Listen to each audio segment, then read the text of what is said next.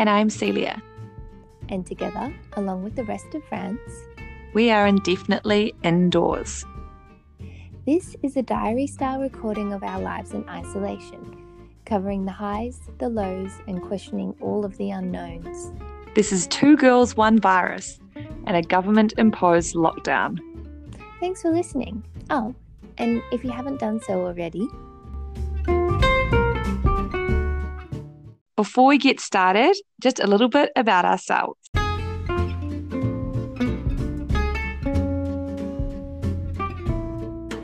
Are we happy with that? Do you think that's good?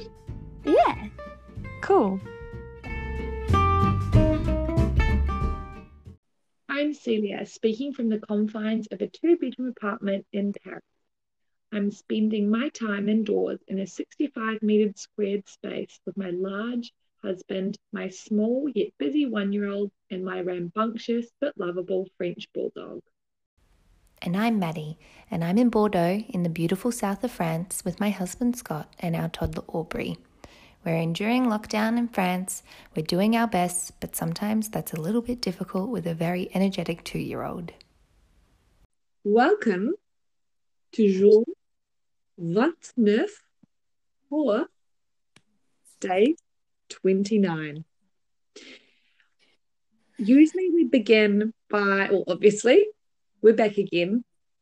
It's been some time between podcasts, but we probably just needed to be on our own, be still as we waited for the big build up.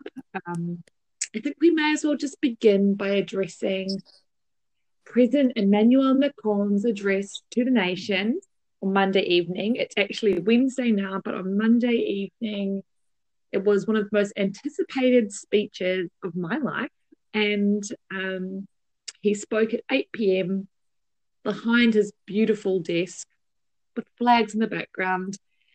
And he let us know that we would be locked down, quarantine would be, sorry, not quarantine, confinement would be extended until May the 11th, which I think we'll all be shocked to realize Maddie was right. um, I just shouldn't speak and theorize any longer. I couldn't believe it that he, I just thought it would be implausible that he would say, You're confined for two weeks, then extend us for two weeks, and then extend us for four weeks. But the man did it. He had his reason. And I guess we find ourselves on the cusp of 30 days indoors, but um, looking down the road of four more weeks. How are you feeling? What were your thoughts um, watching on Monday night and processing it? I don't know. I think there was a lot of messages going back and forth between you and I and various other girls in France too. And for us, I think we all sort of just began spiraling. um, that's one way I can put it. There was talk about flights home back to New Zealand and Australia where we're from. There were talks about why, why, why, how can I continue? What will become of me and the children? so tell me how, how tell me how you were feeling after the after the big announcement. Well, we definitely crashed like straight away after that.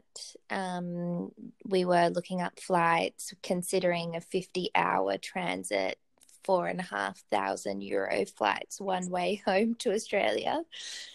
um, it was 30 minutes long, the speech, which was quite a long time. And I thought it was great. First of all, he gripped me because he apologized and he said, we haven't got it right. We've actually got a lot of things wrong. And from that point, I was kind of like, okay, now I'm listening because I've been feeling a little bit, I guess, angry about certain things and the state and, you know, the situation we find ourselves in. And I just, it was so refreshing to see a world leader actually say we got it wrong and that just does not happen can I um, sorry, can I interrupt you as well? Mm. Very valid point. But back it up even further. First, first initial thoughts before he'd open his mouth. How bronzed was the man looking. He's been doing confinement tanning for sure.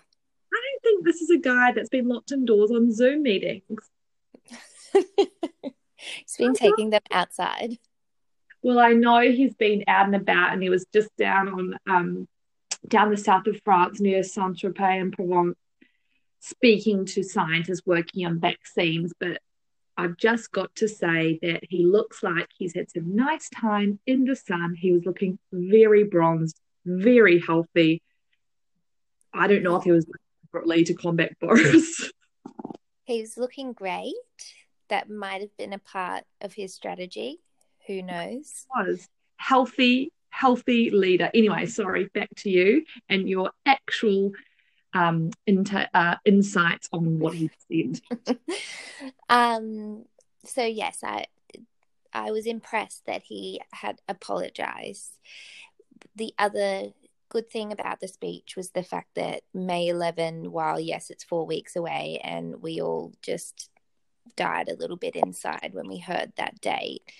Even though I said I wanted it, I in reality I do not want that. And I I mean I've come to terms with it now, but I I literally like almost cried because it's just it's such a long time. It's what we've just done. All the same rules stay in place. We're still very much policed. You still have to write your note when you go out. You can only go out for certain things for only an hour. They're not relaxing the rules at all for another month. So that was hard. But at least he said, if all things go well, which surely they have to, when we get to May 11, we are going to start relaxing some of, well, he didn't actually say he was going to relax some of the rules, but some businesses are going to be able to go back. Um, and he spoke a lot about things in the future, which was really nice to hear because I think it's just been so up in the air and just things like we will let people go to stadiums to watch um, sport, provided everything goes fine, um, by mid July. So it was those those little things that were really really good, and I don't think he could have come out and said you're in for another four weeks without giving us that stuff. So I think he did really really well. I was super impressed. I thought it was a great speech. I definitely thought, I agree with you. I thought he was leaving a trail of mini chocolate Easter eggs. It was Easter mon- Monday. He was just dishing them out to us. He was saying, You good boys and girls, you just have to wait. Keep doing what you're doing, and you just have to wait till May 11. Um, and there have been a couple of things as well that have come out that the, in line with what you're, the Tour de France is being postponed, but it is going to go ahead end of August now. Um, and also they're thinking of postponing, or they are postponing the French Open, but it may be played in in fall, autumn. Sorry. So I guess to what you're saying, it just feels really good because at the moment life's just on pause, and it's really nice to think of these events and uh, have to have this date looming where he was sort of saying to us like, yeah, you are going to get some sort of your life back. And it was just really nice to hear. Although I, for me now, there are no other days or dates in my mind except May 11. It's the only date. I know. And it has, like, it just has to be better by that stage. But I, like, it's still quite vague because he said some schools, well, he said he wants children to be back in school um, because he's really worried about um, like um, increasing the gap between children from poorer backgrounds who haven't got access to online learning. Um, and but then he said that there would be no in classroom learning until September. So apparently it's going to be rolled out in certain areas that certain schools and creches and things will be back open. That's obviously of interest to me. And it's really interesting, he said specifically, ca- cafe, bars, and restaurants will not open in May 11, which is a little bit sad, but um, it just is such an interesting. I, I guess they're not really planning on opening that many schools in May because you would think if they were going to open schools, then they'd be happy for, although like French restaurants and cafes, you sit so close together. So I kind of get it. But um, it'll be interesting to see how long the gradual reopening of France takes. But I, because he said mid July for um, a, like arena events, I'm kind of see over, you know, May and June that it might. At least there's that date of July as well to kind of, it's a carrot being dangled really, because even though May 11 we're supposed to be getting a little bit more out of lockdown. Um, I mean, I guess for you guys in Paris, who knows what that will mean for you. But Scott thinks that he won't be going back to training on May 11 because we'll still have social distancing rules in place. And I think the whole opening the school, the whole opening the schools, um, the importance placed on that also got to do with getting people back into work and the pressure of working from home while your children are at home. Oof.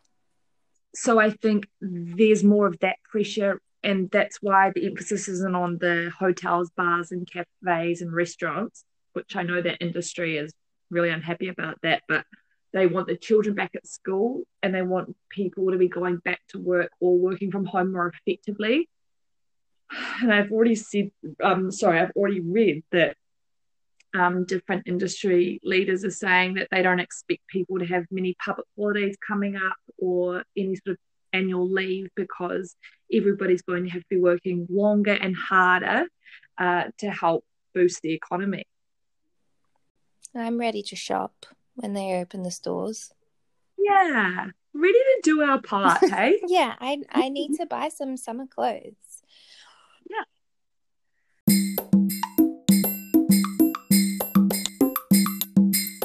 but yes it um, was good it was it i think all in all it was definitely i mean obviously we did have we did spiral to begin with but i think we calmed down probably after about an hour and just thought okay it's just another four weeks to wait. And then once we get there we will know more. And there's meetings that happening this week with um, in regards to the rugby season as well. So once we have an idea of what's happening there as well, I think that will help too because we will have more to work towards um, rather than just kind of being like, will there ever be rugby again in France?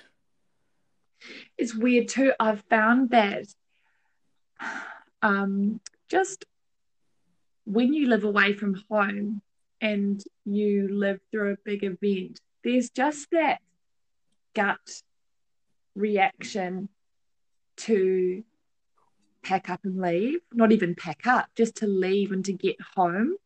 And I think a lot of people living overseas, although this is a worldwide problem, maybe for those people that are living in countries that are harder hit or who just want to be back on home soil because I know even if we went home, we couldn't see our families for a couple of weeks because we would have to quarantine. I was living in Melbourne when there was a big earthquake in Christchurch, and then I was living in Paris when we had the big terrorist attacks here. And and this is the same feeling that I've had. It just, just comes up again, and it's just that need and that desire to go home and be home. But um, I'm like you. I, I woke up the next morning. I thought, no, our whole lives are here. It's going to be okay. I just had to that one night. I just had to process that and spiral a little bit. Yeah. Wasn't good for that two hours or whatever afterwards. I'm really glad we didn't book a flight. It's quite expensive. the 50 hour layover could have been a route. Yeah, 20 hours in Doha. Mayday approaching slowly. Is that Mayday or is Mayday May 10? Yeah, it's not Mayday, I don't think. Okay. It would be great if it was. He should have thought about that yeah missed an opportunity there yeah um but we can still use just um the it's gonna be may and so don't expect some of those to be firing your way oh my dad texted me a week or so ago, and he's like, "How do I get access to the memes that you talk about in your podcast?"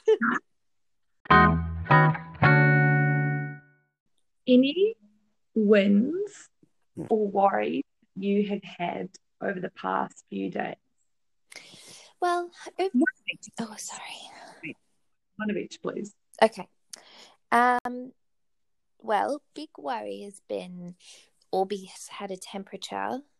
I just, we were both just like couldn't believe it. How on earth has this child got sick? We've been inside for a month. Um, so that's been a bit of a worry because it's one of those ones where he doesn't have other signs. Like when it's a cold, he, when there's you know nose and coughing, maybe not so much coughing at the moment, but normally you would just be like, oh, it's a, it's a cold or a flu or something. Um, but when it's no other symptoms, it's a little bit more scary. So that's been our major worry. But we had we ended up having to take him to the doctor today because it got quite high yesterday, and he has a sore throat, which then forced me to admit that the sore throat I thought I had from just the dry air and talking too much a couple of weeks ago must have been some sort of virus as well that I've given to the poor little thing. But he is a bit better today, which is good. Um, so that is the win and the worry, I guess. Was like stressful going to the doctor today. I just really did not want to go and just touch any doorknobs and anything, breathe in any air from the doctor's surgery. But his doctor's so lovely, and she was very chirpy and happy, and was nice to see her. Actually, something really interesting she told me because Orbs is slightly overdue for some of his vaccinations, and I said, I don't know whether to take him and get them or not. And she said, Oh, no, you must. And she said, We've actually had a lot, a lot of emergencies in the beginning of lockdown because people were reluctant to go and see their doctor. She said, You know, someone might get a pain and they think, Oh, I'll just leave it and see if it goes away. And then she said, All of a sudden, boom, it bursts. She's pointing to her appendix. And she said, They have had a lot of emergencies because of that particular situation. She's like, so you must see your doctor if you're sick during this time. That's so interesting. They were speaking about that on um, the other night on the news about hospitals here in Paris too, because they're over capacity. People are worrying about overburdening the system or picking up COVID for coming in for something that's still pretty serious, but for another condition. And the doctors were saying that they're really concerned because they're not seeing the same number of patients for other ailments as they usually would. Yeah. And so apparently it's creating more emergency situations because people aren't going earlier. And I did actually see a guy talking the other night. He was some crazy professor. Um, and he said he actually he doesn't agree with lockdown for many reasons, but he said if you do get sick with COVID, make sure you call your doctor or if you know the symptoms last for this long, he's like, you must see your doctor because you need to get treatment early. And people are going in when it's too late because they're worried about that and they're worried about, oh, do I even have COVID? May I get sick if I go to the hospital and there's a bunch of COVID people around? So that was really interesting to hear because doctors haven't really been saying, you know, they say what the symptoms are, but they don't really tell you at what point you should call or go to. They just say when you feel like you can't breathe, which to me sounds like it's pretty dire and end stage of a virus if you get to a point when you can't breathe. Um, He was a crackpot, this guy actually. well, that actually you've made me feel really good too because I've gone into Raf's health book and I know that his vaccinations are coming up, and I've been worried too about um, going to do his vaccinations and overburdening our doctor, our pediatrician. But I think I've since found out that they've made um, allocated special times in the morning if you're just coming in to get vaccine. So I will make a time so that I can go and do that. That's right. If I've you've got um, a fever, you have to put it into the into Doctolib, and um, they make you come in the afternoon, which sucks for us because Aubrey has had a fever. So we had to, go, but there was she had one patient walk out and there was no one else in the waiting room. So I feel, and they're so clean there. It's probably cleaner than anywhere else. And I've got to be honest, I'm quite looking forward to doing, to having an appointment. So I had a good win. this is the lame. I can't even call it a good win. I had a lockdown victory. First of all, I wore jeans. I left the house wearing jeans, which is a win in itself because I've not been wearing denim at all. Um, admittedly, these were mum jeans, so they were the sort of high waisted baggy jeans. I cannot put tight jeans near me, but anyway, I had those on. But as we were leaving the house, I looked down and I noticed there were sort of some white marks on the front of my jeans, which I quickly deducted was toothpaste. And I thought to myself, should I go change them or wash them? No one's really going to see me. And also, I caught a glimpse of myself in the mirror. They looked kind of like paint spots. So Hugh also was leaving with me. And I said to him, What do you think? I've got toothpaste in my pants. I need to change my pants. What do you think? And he said, No, they actually kind of look cool. It looks like you've got paint marks on your on your pants. So anyone that was walking past me was going to think that I was this cool creative type, maybe who was painting with her child or working on some sort of masterpiece. and it was toothpaste. Huge so win. That's a lot. That's a lockdown life hack for you, as well as a win for me. Oh, thank you. My worry, similar to yours, was sickness related. I the day after Macron locked us in our house for another month, I probably admittedly was still spiraling spiraling and I decided to take to my bathroom with a container of bleach and I used this very liberally. I bleached the heck out of my um, bathroom, but I bleached so hard that I think I damaged my nasal cavities and lost my sense of smell. I could only smell bleach and not much else. So I did know that it was maybe the bathroom, but the whole loss, losing sense of smell, I did start mm-hmm. back because I woke up the day after still with no sense of smell. Luckily, though, with a strong sense of bleach. And I almost texted you yesterday saying, Do you ever just feel like you can't breathe properly? It's like you just look for symptoms everywhere. But do you have that bleach? Is it in like, is it something like BAM or something like that? It's got like purple and black on the front.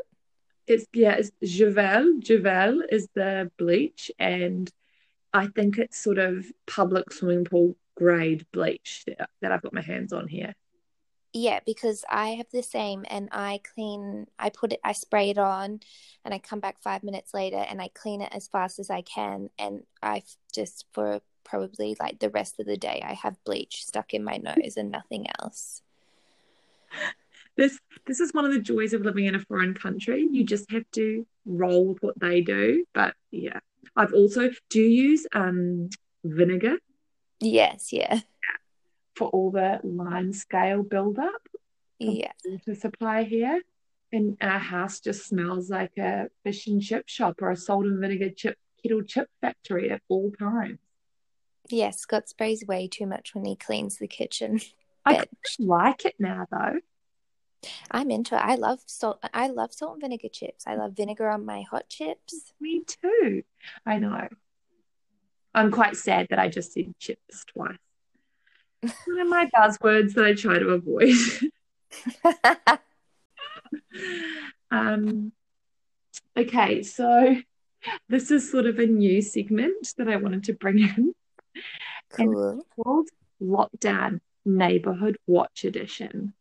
Now, I spoke to you last time about my drone incident on the balcony, which was. Mm-hmm.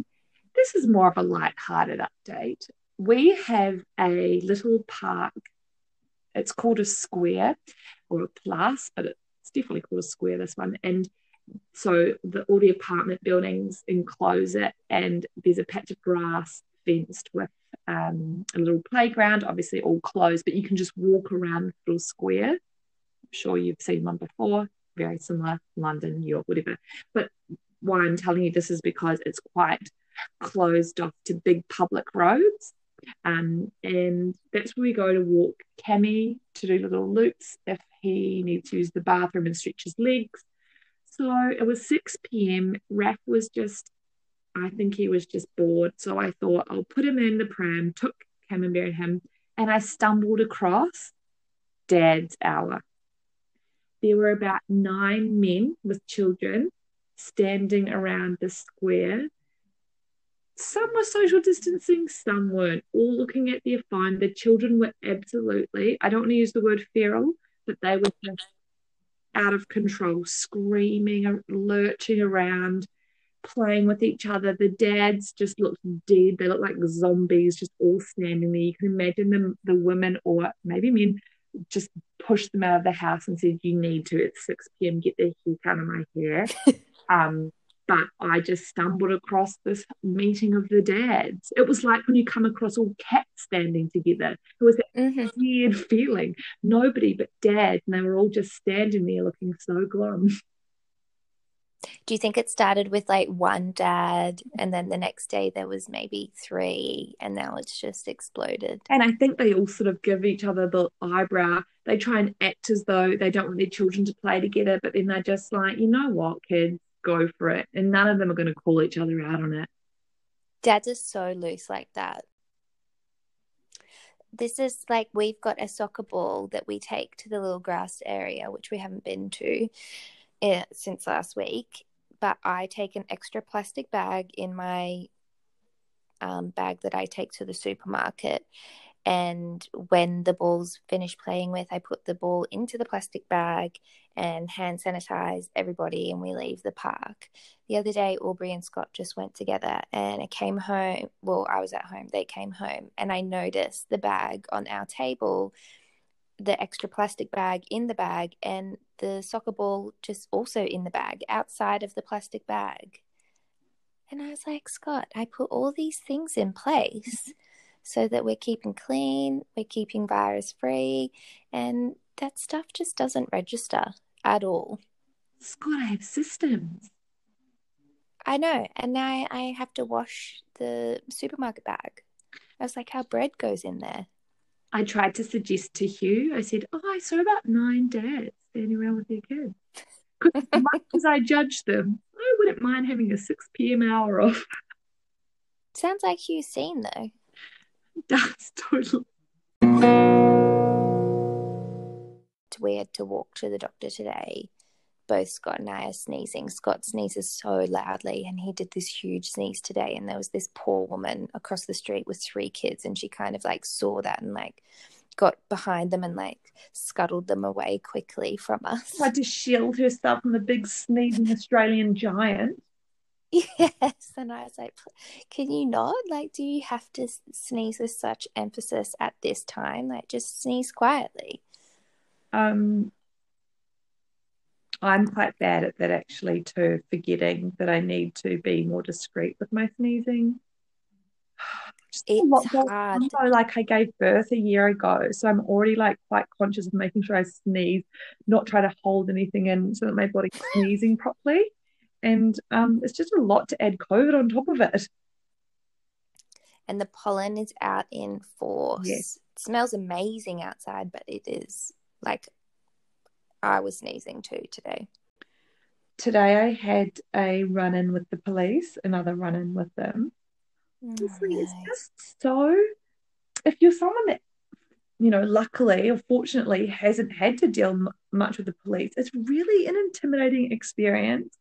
Um, so this time I was taking Camembert and Raph for my one hour outside time today and um, we were walking in the Trocadero Gardens area, but a car can still drive in. And I actually saw a woman quite far ahead of me, and she had two children, maybe about two and five. And the little girl was running around, and she had the two year old out, sort of toddling around too. There was nobody around her. Honestly, it was just as far as the eye can see, concrete grass, not a soul in sight. We were walking uh, sort of toward her, but very far away from her too. And then I could just hear behind me a car, and it was just a police van pulling up, and they were just driving up really slowly, so creeping so slowly behind you. And um, I got sort of close to the woman, and I saw her. That's a thing too, because as soon as I realized, I just started panicking. You just feel as though you're guilty. And I saw the woman sort of clock the police car too. And she quickly was really flustered, putting her toddler, who obviously did not want to comply, and his limp noodle, cooked noodle body into the pram. And then her other daughter, she sort of grabbed her by the hand and said, You know, we have to go now because look, it's the police, it's the police. And it just made me feel really upset and I think it just reinforced this bizarre time we were living in. And I had been really keen not to play with them, but I was really keen to actually let Raph have a little walk around there because he really enjoys being outside and looking at things now, but he can't. I'm allowed to walk with him, but I'm not allowed to get him out of his. They've got a real issue with you letting your children go wild, obviously. So I couldn't let him out of his um, pram, but um, I just walked, gave her a really wide berth, and I walked one way, she walked the other. But then the policeman sort of kept following behind me. I don't know if he spoke to her, but pulled in next to me and asked to see my form and asked where I lived.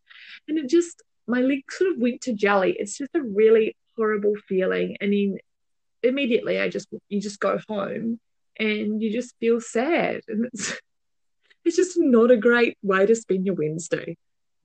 No, and that just reminds me, just on a different note, but in um, Macron's speech, one part that did make me laugh, and I don't think he was meaning to be funny, but he said that he was sort of talking to, about French people, and he said, you know, other countries see us as an unruly people, and look mm-hmm. at how well we've stayed confined, which I just thought was hilarious because it is pretty impressive, I think, the way the French have complied with the lockdown so far, but I don't know how long that's going to last. I already see things are getting loose out on the streets already. I think the police have been pretty heavy handed here. Nothing like yeah, that... your wallet to um, make you stay inside as well in times like these.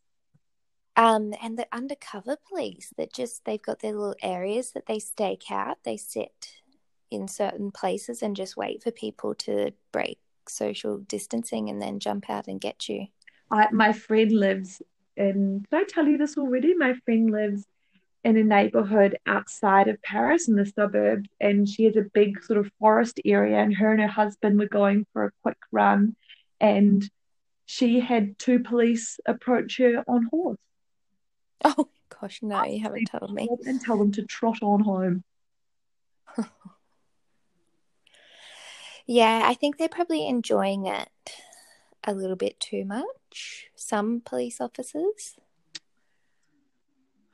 Like I see them getting around with their sirens on and like, why you got your siren on? There's no cars on the road. There's no one in front of you. You don't need to use your siren. They're obviously missing it.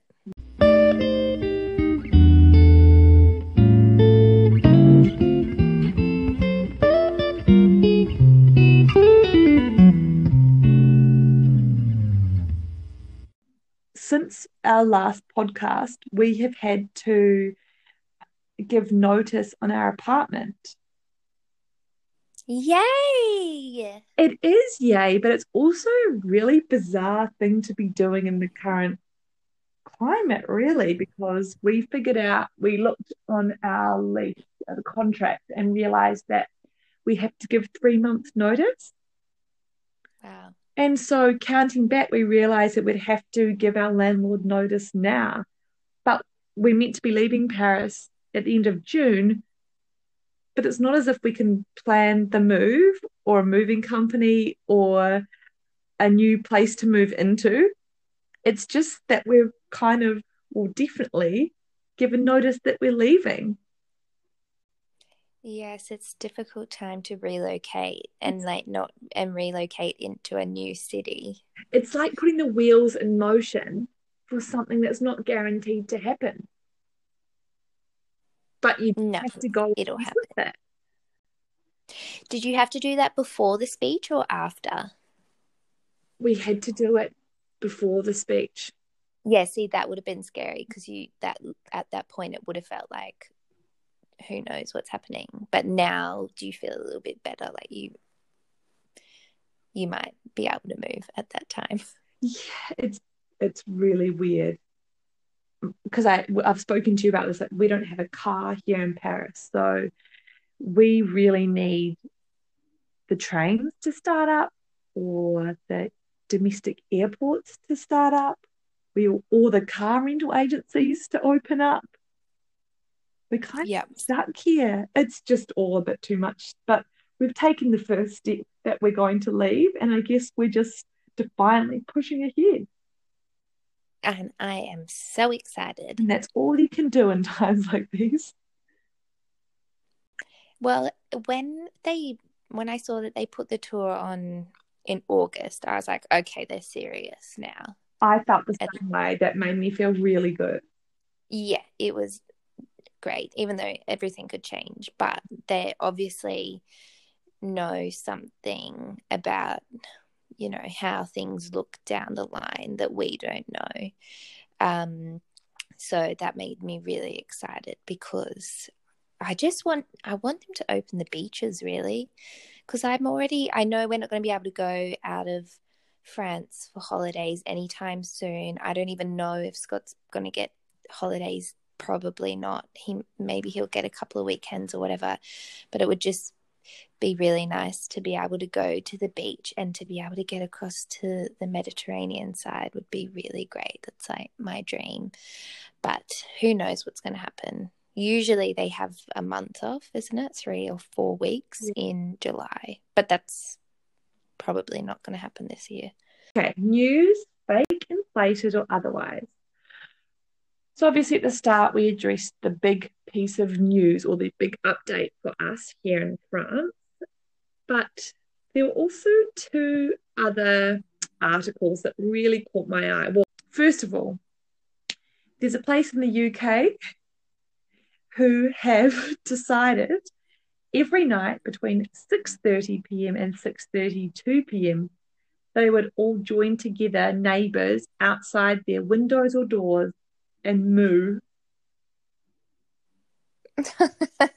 I thought you were going to say dance then because I've seen that. I was not expecting moo. So if this podcast editing provider doesn't have a cow sound, I'm going to be really upset. Um, it's called the Belper Moo, and because the place is called Belper, and basically people just gather together for two minutes to moo, to moo out into the yonder, and all the neighbors moo, and I just think it's hilarious. It's kind of um, a way to just do something silly in the face of all this scary um, seriousness. I love it. Do you think it would take off here? I'm not sure. Apparently, though, and you won't find this surprising, it's taken off in other parts of the world, including Australia and New Zealand. I can see the Kiwis and the Aussies really getting around a bit of a 6:30 p.m. moo.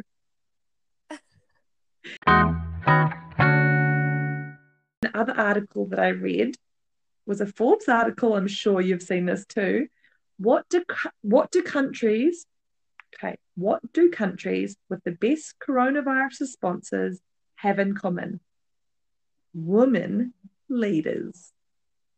Makes total sense. Eh, But I was really confused because apparently women aren't able to make good decisions under pressure because they're too emotional. So that's just really strange. It is really strange, isn't it? Hmm. I loved it. It was such a great article, obviously referenced Angela Angela Merkel and um, New Zealand Prime Minister Jacinda Ardern. About her, they said clarity and decisiveness are saving New Zealand from the storm. a lot of critics are saying that a lot of these leaders are governing smaller island nations, but the same cannot be said for Angela Merkel, can it? No. So And she is right next to the hotspots. Exactly right. Um, but no, I just found it a really nice piece. It also spoke about sort of, um, like you said, in these sort of times, the way maybe a leader, a woman leader would respond. It is, and and little things like Jacinda Ardern doing the letting the little kids know that the Easter Bunny would be allowed out and around, and they didn't have to socially distance during this time, along with um, the Tooth Fairy and Santa Claus.